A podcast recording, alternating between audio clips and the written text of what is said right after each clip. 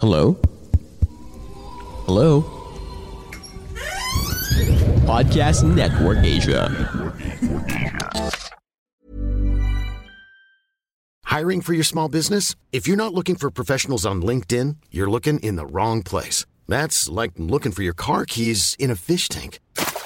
LinkedIn helps you hire professionals you can't find anywhere else, even those who aren't actively searching for a new job but might be open to the perfect role. In a given month, over 70% of LinkedIn users don't even visit other leading job sites. So start looking in the right place. With LinkedIn, you can hire professionals like a professional. Post your free job on linkedin.com slash people today. Hey, it's Ryan Reynolds, and I'm here with Keith, co-star of my upcoming film, If, only in theaters May 17th. Do you want to tell people the big news?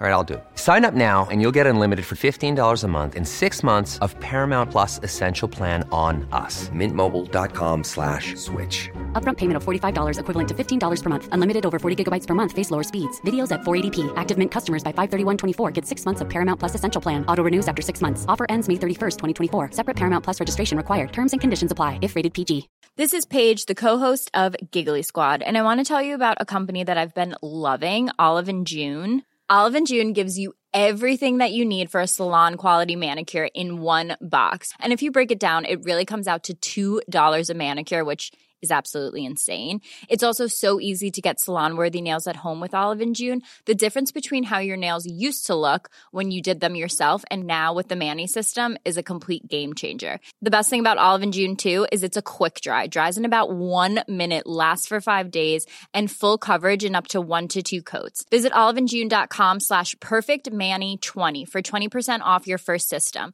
That's oliveandjune.com slash perfectmani20 for 20% off your first system.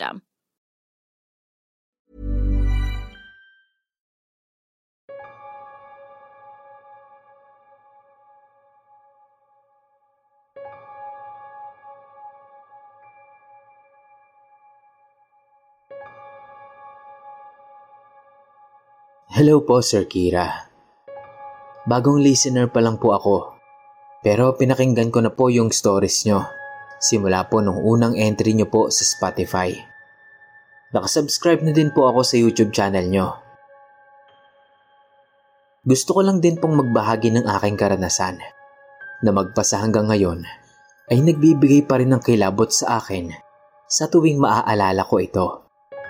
At sana ay ganoon din ang maramdaman ng listeners. So eto na nga po. Nakatira kami sa bayan ng Sorsogon sa Bicol. Itong karanasan ko po ay nangyari noong high school pa lamang ako.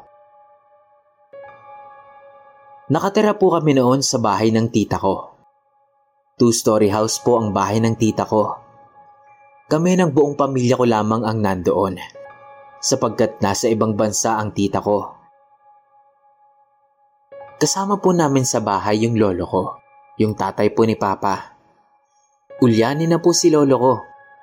Yung tipong katatapos niya lang kumain, tapos kapag tinanong siya ni Papa kung kumain na siya, ang isasagot niya eh, hindi pa raw. O kaya naman ay, kung papakainin niyo ako eh di kakain ako. At kung ano-ano pa. At dahil nga po matanda na ang lolo at mahina na rin po ang pangangatawan, ay kailangang may magbabantay at mag-aalaga sa kanya. Yung unang nag-alaga po sa kanya ay pinsan lang po namin. Pero mas nakatatanda po siya sa akin nang humigit kumulang dalawampung taon. Konting info lang po kung bakit ganoon kalaki ang agwat ng edad ng pinsan ko sa akin. Ito po ay dahil labing isang magkakapatid sila papa at bunso po ang tatay namin. So back to the story po. Yung pinsan ko pong yon, siya po yung pinakaunang kabulig namin. Yun po yung sa pagkakatanda ko. Kabulig po yung term sa amin para sa mga kasambahay o katulong. Okay naman po si ate, pero hindi kami close. Lumipas ang ilang taon ay umalis din siya sa amin at naghanap nga ng bagong katulong si Papa. Yung ikatlong katulong po namin, eh nakalimutan ko na yung pangalan niya. Kaya tawagin na lang natin siyang Tia. Si Tia po ay may edad na. 50s o 60s na kung ibabase sa itsura niya. Siya din po yung pinakakakaibang katulong namin. Dahil lubos po akong namamangha sa mga mata niya na kulay gray. Yun nga lang, hindi siya makatingin ng diretso sa amin. Masipag po siya at walang tigil sa pag-aasikaso sa bahay. Ang kaso lang po, yung mga luto niya eh medyo matabang. Ang trabaho po ng kabulig namin eh mag-alaga kay lolo, paliguan siya, hugasan ng puwet kapag dumudumi, nagpe-prepare ng pagkain niya, tagalaban ng damit, at mga konting gawain sa bahay. Konti lang po yun kasi kami din ng kapatid ko ang gumagawa ng ibang gawaing bahay. Itong si Tia po ay napaka-weirdo. Kasi kapag natutulog siya, eh doon siya sa kwarto ni Lolo natutulog. At inilalak niya po palagi yung pinto. Yung mga dating katulong po kasi namin, eh sa labas natutulog. At hinahayaan lamang po nila na nakabukas yung pinto ng kwarto ni Lolo. Kasi kahit gabi, eh naglalakad pa papuntang sala si Lolo para maupo doon sa tumba-tumba niya o di kaya naman ay mahiga sa sofa naming kahoy. Napapansin ko rin po sa kanya na harsh po siya kay Lolo sa tuwing pinapakain niya ito. Kasi napakabagal pong kumain ng Lolo kaya kailangan mo siyang subuan kasi nakakalimutan niyang kumakain pala siya. So yun nga, harsh siya kasi nagagalit siya kay Lolo at sinasaktan niya pa ito. Pero hindi naman siya ganun kapag nandun sila Papa. Lumipas ang mahigit na isang buwan. Unti-unti pong nanghina si Lolo. Napansin yun ni na Papa at napansin din niya na parang palaging may masakit sa katawan ni Lolo sa tuwing inaakay niya ito. Kapag naman tinatanong ni Papa kung anong masakit kay Lolo, ang isasagot lang niya, eh ewan ko. O hindi naman kaya hindi ko alam. Hanggang isang araw, si Papa yung nagbihis kay Lolo. Tapos napansin niya na maraming pasa sa katawan si Lolo, pati na sa binti niya. Nagtaka si Papa nun at tinanong niya si Tia kung bakit napakaraming ang pasa sa katawan ni Lolo. Ang isinagot lamang ng katulong namin, marahil daw ay tumama ito sa lamesa o di kaya naman ay sa upuan. Pero duda si Papa noon.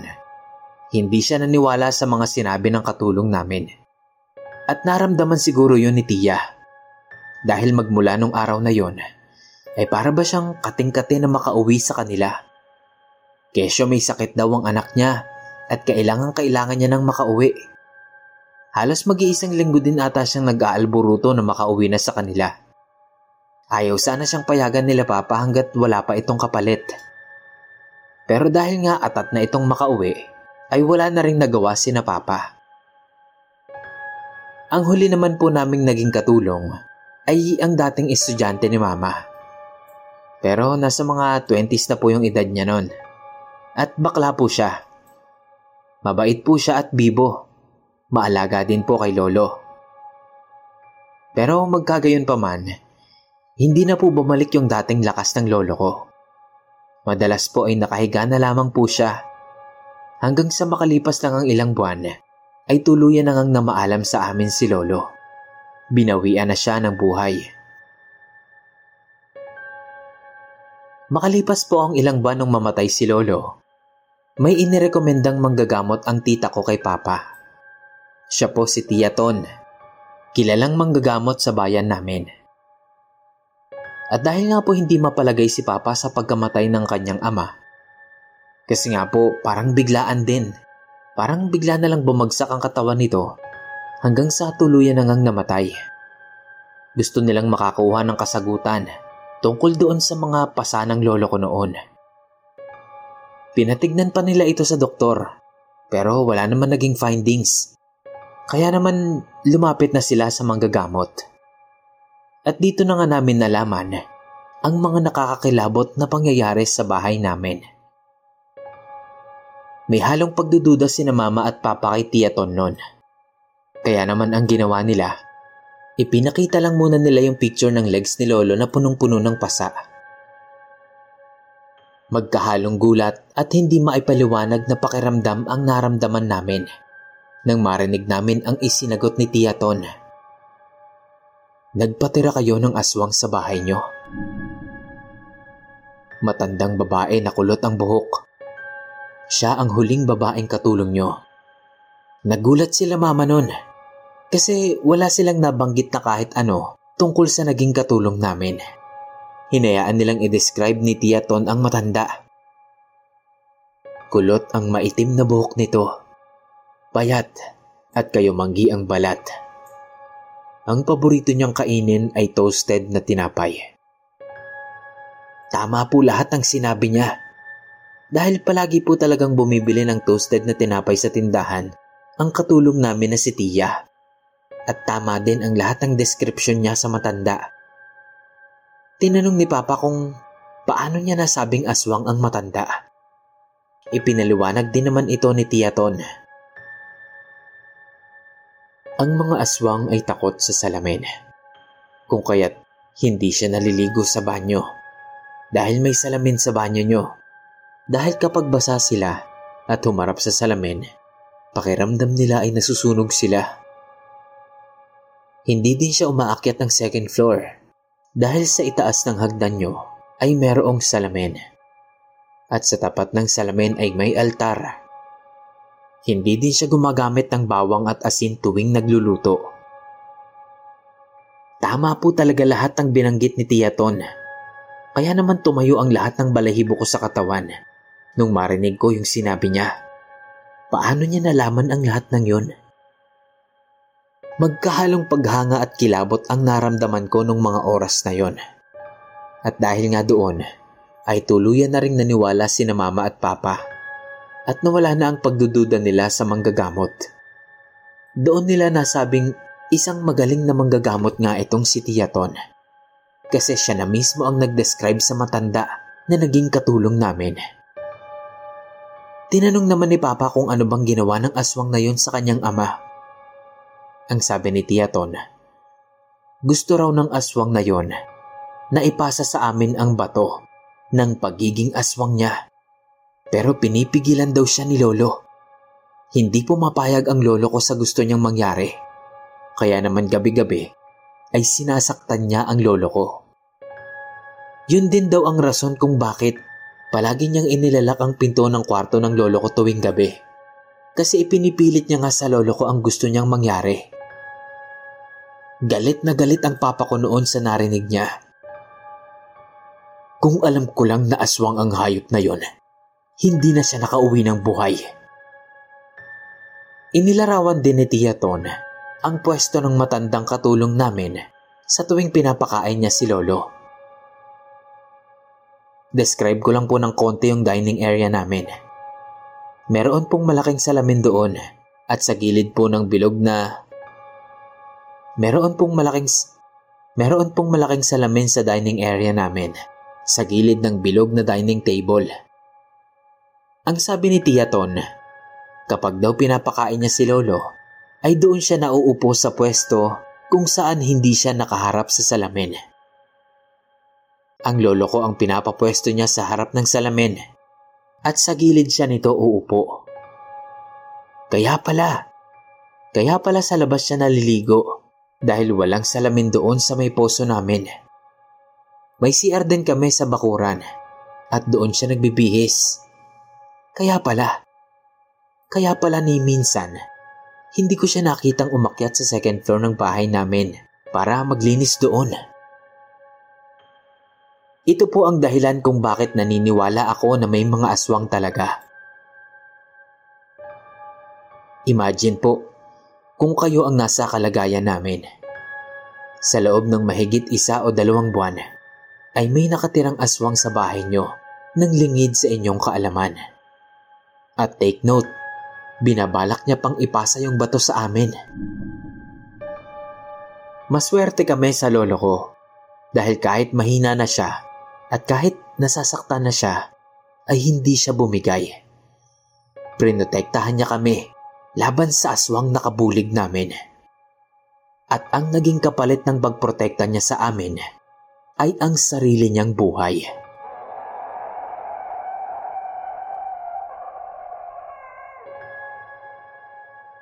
Ito lamang po muna Sir Kira. Sa susunod po ay ikukwento ko naman po ang tungkol kay Tiaton at ang mga kababalaghang dala niya.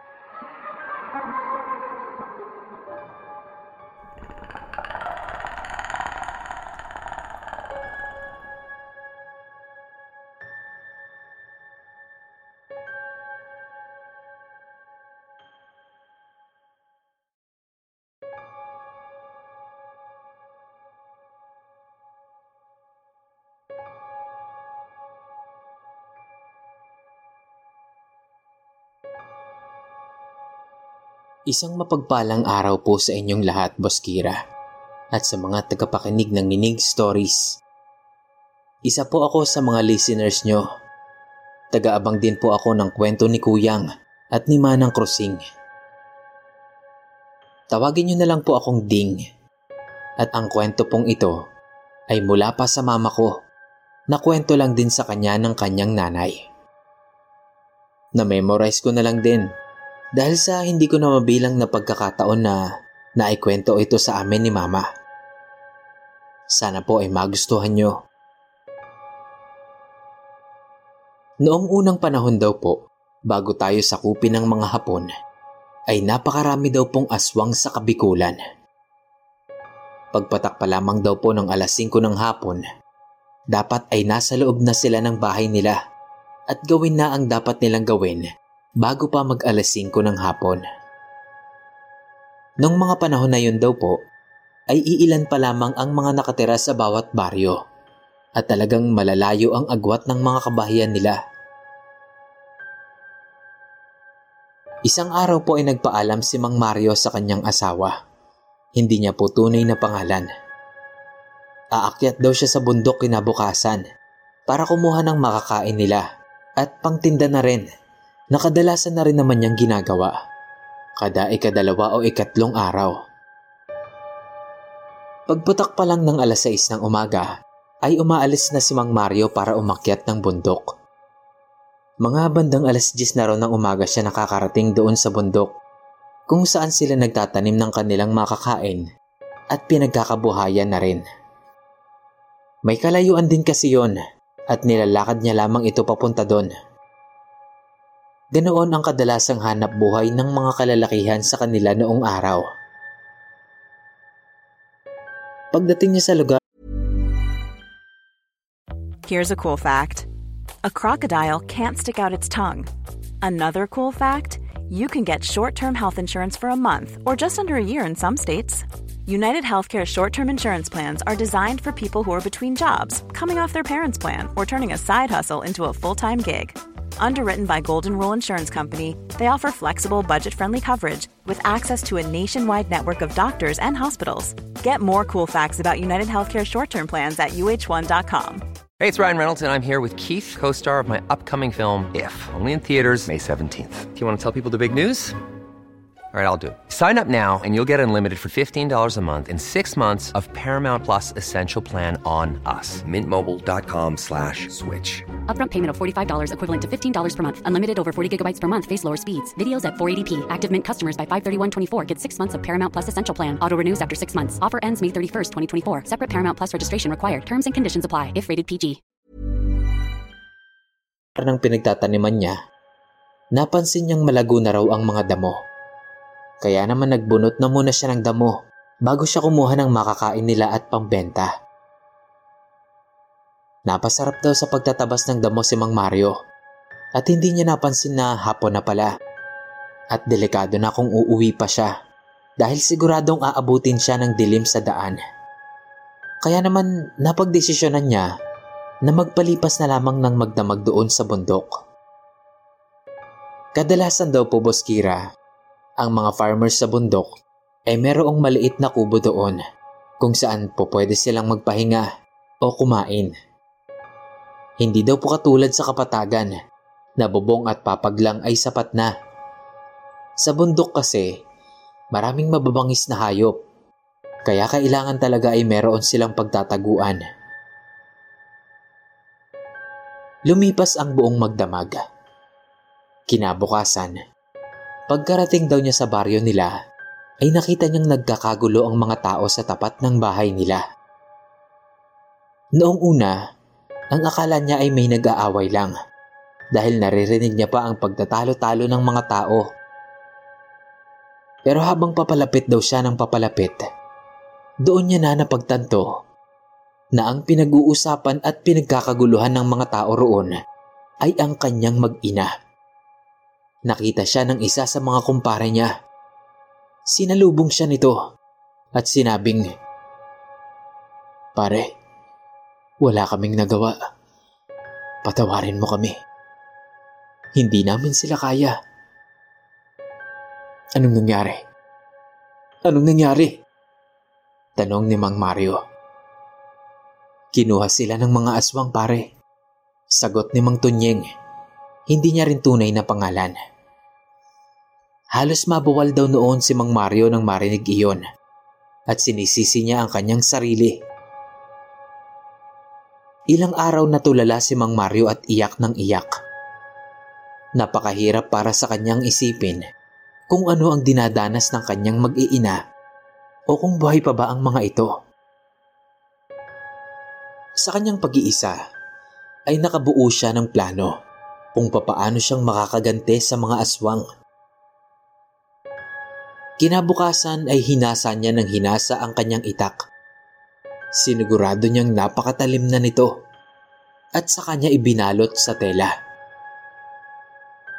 Pagpatak ng alas 5, kinuha niya ang banig nila na yari sa kalagumay, kalamansi at ang itak na hinasa niya maghapon.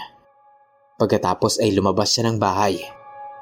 Ipinasok niya sa loob ng kanyang damit ang itak at saka humiga sa banig at ibinalot dito ang kanyang sarili.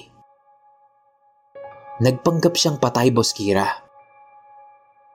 Noong araw daw po kasi, binabalot lang sa banig ang mga patay at isang gabi lang daw po itong pinaglalamayan. Sa paghihintay, ay halos makatulog na raw si Mang Mario. Pero maya-maya lang daw ay naramdaman niya nang may gumagalaw sa banig. At bago pa man ito mabuksan iyon ng tuluyan, ay agad niya nang pinigilan ang kanyang paghinga at pumikit.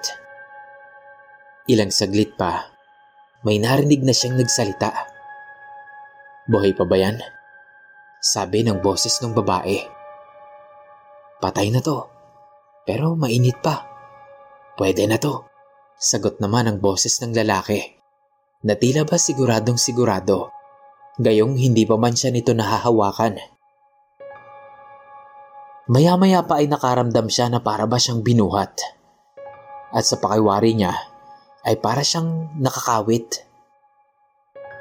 Sa tuwing nagmumulat siya ng mata, ay puro kabundukan at tubig ang kanyang nakikita. Kailangan niyang maging maingat dahil ang plano niya, pagkababang pagkababa sa kanya, ay pagtatatagain niya agad ang mga aswang na ito. Hindi bali na raw na mamatay din siya Basta ang importante sa kanya ay maiganti niya ang kanyang mag-ina. Hindi niya mabilang noon kung ilang oras na silang naglalakbay. Basta ang alam niya ay napakalayo ng pinagdalhan sa kanya. Pagkalapag nila ay nakarinig siya ng maraming boses.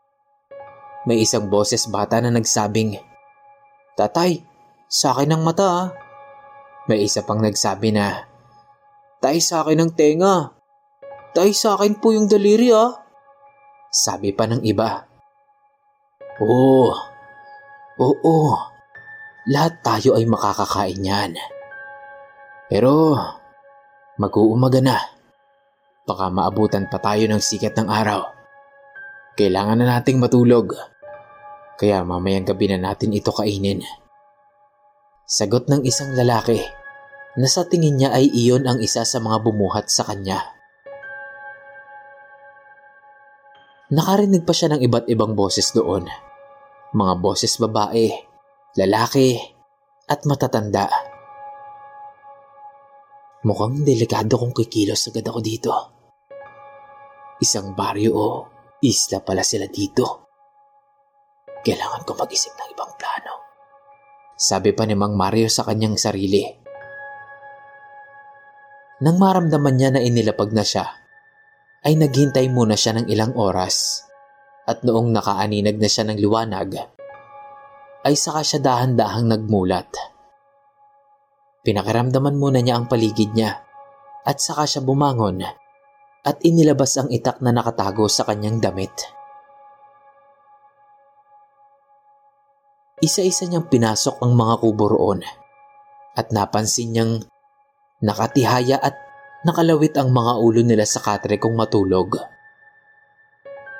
Sinimulan niya sa pinakadulong kubo kung saan sa tingin niya ay naroon ang ama't ina Mabilis ang naging pagkilos niya nun para hindi na makalikha ng ingay ang mga yon. Pati ang mga batang aswang ay ginilitan niya ng leeg. Hanggang sa isang kubo na lang ang natitira. Sa pinakadulo. Pagpasok niya sa kubo, ay nakita niya ang matandang babae na nakaupo sa malaking basket. Pagkatapos ay nagwika raw siya rito. Alam kong alam mo kung saan nila ako kinuha. Ibalik mo ko ron. Kung hindi ay papatayin din kita. Sumagot daw ang matanda. Matanda na ako. Hindi ko na kayang lumipad.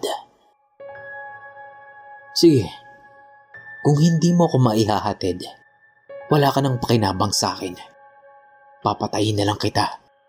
Sagot ni Mang Mario sa matanda. At noong akmang iaangat na ni Mang Mario ang kanyang itak, ay bigla naman daw nagsalita ang matanda. Sige, sige, ihahatid na kita. Pero, tanggalin mo muna ang kalamansi mo sa bulsa mo. Hindi kita kakayanin kung hindi mo yan tatanggalin. At ayun na nga, Boss Kira. Ganon nga daw ang nangyari. Dinala siya ng matandang aswang sa baryo nila. At pagkalapag na pagkalapag sa kanya nito, ay tinaga niya agad ito. Dahilan ng agaran nitong pagkamatay. At dahil daw kay Mang Mario Bosquira, ay naging madalang na ang mga kwentong aswang sa kabikulan. Kung meron man daw po, ay sinasabi nilang dayo na lang ang mga yon. Maraming salamat po, Boss Kira. Kung sakali man pong mabunot ito, ay ikukwento ko naman po ang tungkol sa lola kong nagkaroon ng manliligaw na engkanto. At pati na rin po ang sarili kong karanasan. Maraming salamat po. God bless.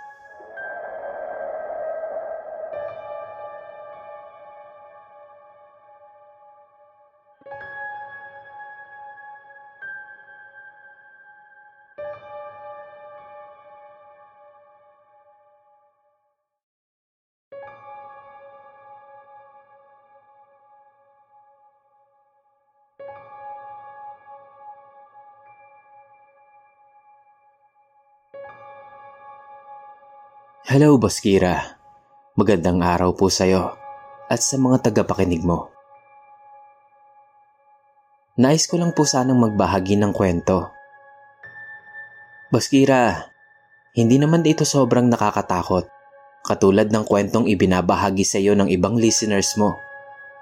Pero nagbigay po ito ng kilabot sa aking pagkabata. Maikli lang naman po ito, kaya sana ay mapansin ninyo. Tawagin niyo na lang po akong Rico. Tubong Aurora. Pero dito na kami naninirahan ngayon sa Pasig. Nangyari ito noong siguro ay mga sampung taong gulang pa lang ako. Naiwan kasi kaming magkakapatid noon sa bahay dahil umalis ang parents namin upang makipaglamay at makipaglibing kinabukasan noong araw na yon. Sa lugar namin, Dalawa lang kaming magkatabing bahay at ang iba ay medyo malayo ang pagitan mula sa amin. Madaming puno ang nakapaligid, kaya naman hindi pansinin yung bahay namin Kahit pa nga napakalapit lang namin sa kalsada. Boss Kira, kubo lang po ang bahay namin doon. Kaya naman bawat ingay sa labas ng bahay ay dinig namin yon mula sa loob. So eto na nga. Tapos na kaming mag-dinner noon. Kaya naman naghanda na kami upang matulog. Nakaalis na din ang tita naming nagdala ng pagkain sa amin. Kaya nagsecure na kami ng pinto at bintana. Hindi pa ako dinadalaw ng antok noon kaya naalala kong naglalaro pa ako ng brick game noon. Hindi ko alam kung anong oras na ng gabi yon nung makadinig ako ng mahihinang kaluskos mula sa itaas ng bubungan namin. Hindi ko pa nga yun pinansin nung una dahil iniisip kong baka hangin lang yon sa labas. Saglit lang, e iba na ang pakaramdam ko sa labas ng bahay namin. May iba na din akong naaamoy na hindi ko mawari kung ano. Kaya naman umupo na muna ako at mas nakiramdam sa paligid. Maya-maya ay nagising na din ang kuya ko dahil kaming dalawa ang magkatabi sa higaan. Sinenyasan niya pa ako noon na huwag maingay at nakiramdam din siya. Sa mga oras na yon, Boss Kira, alam na namin may iba sa itaas ng bahay namin dahil nadidinig at nararamdaman naming paikot-ikot itong gumagapang sa itaas. Sinenyasan ulit ako ni kuya na bumaba muna ng tahimik. Double deck kasi yung higaan namin noon. Tabihan ko raw yung dalawa ko pang kapatid sa baba. At doon nga pagkababa ko ay nagtalokbong kami ng kumot. Abot-abot ang kaba ko noon dahil wala kaming kaide-ideya kung ano man yung nilalang na yun sa itaas. Hanggang sa maya-maya pa, nadinig namin yung tito namin sa kabilang bahay na bigla na lang sumigaw. Subukan mo lang bumaba dito. Hindi ka sasantuhin ng baril ko, Emong. Pagkatapos nun, ay nagpaputok si Tito ng warning shot. Actually, Boskira, hindi na ako sigurado sa pangalang binanggit ni Tito. Pero parang emong kasi yon. Pagkatapos ng warning shot na yon, eh parang mas lalong naglikot yung nasa itaas ng bahay. Yung kung anumang nilalang yon. Paikot-ikot ito na parabang nagwawala. Nagbigay ito ng isang mabigat na galaw. Pagkatapos nun, ay bigla na rin naman itong nawala. Matapos yon Boskira, ay doon na kami natulog sa ibaba dahil baka bumalik pa ulit yon. Kinabukasan ay pinuntahan kami agad ng tito namin. Tinanong niya kami kung okay lang daw ba kami at kung nadinig daw ba namin yung ingay kagabi. Sinabi namin sa kanya kung ano yung nadinig namin. Kaya naman sinabi din sa amin ni Tito kung ano daw iyon. At doon na namin nalaman na aswang daw pala yung nasa itaas namin.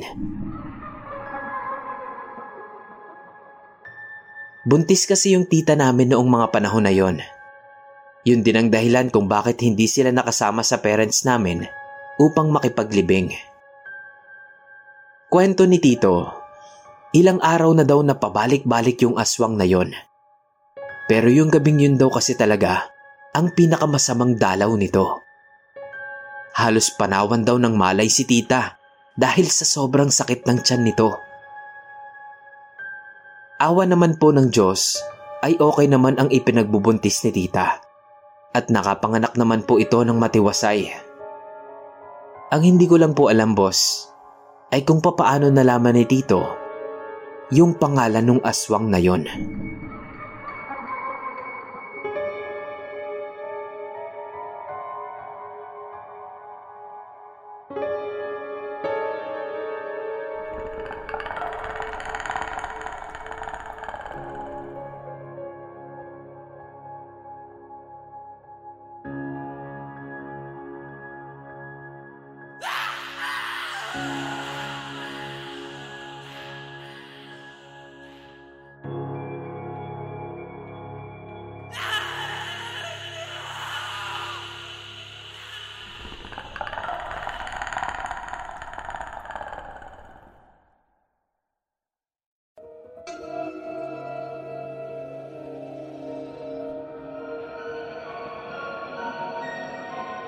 Kumusta po? Maraming salamat po sa pakikinig nyo sa ating kwento. Kung nagustuhan nyo po ito, please like and share. I-comment nyo na rin po ang inyong mga suggestions at reactions kung meron man. At kung gusto nyo pa pong makarinig ng mga ganitong kwento, mag-subscribe na po kayo at pindutin nyo po ang notification bell para lagi po kayong updated sa mga bago nating uploads. Salamat!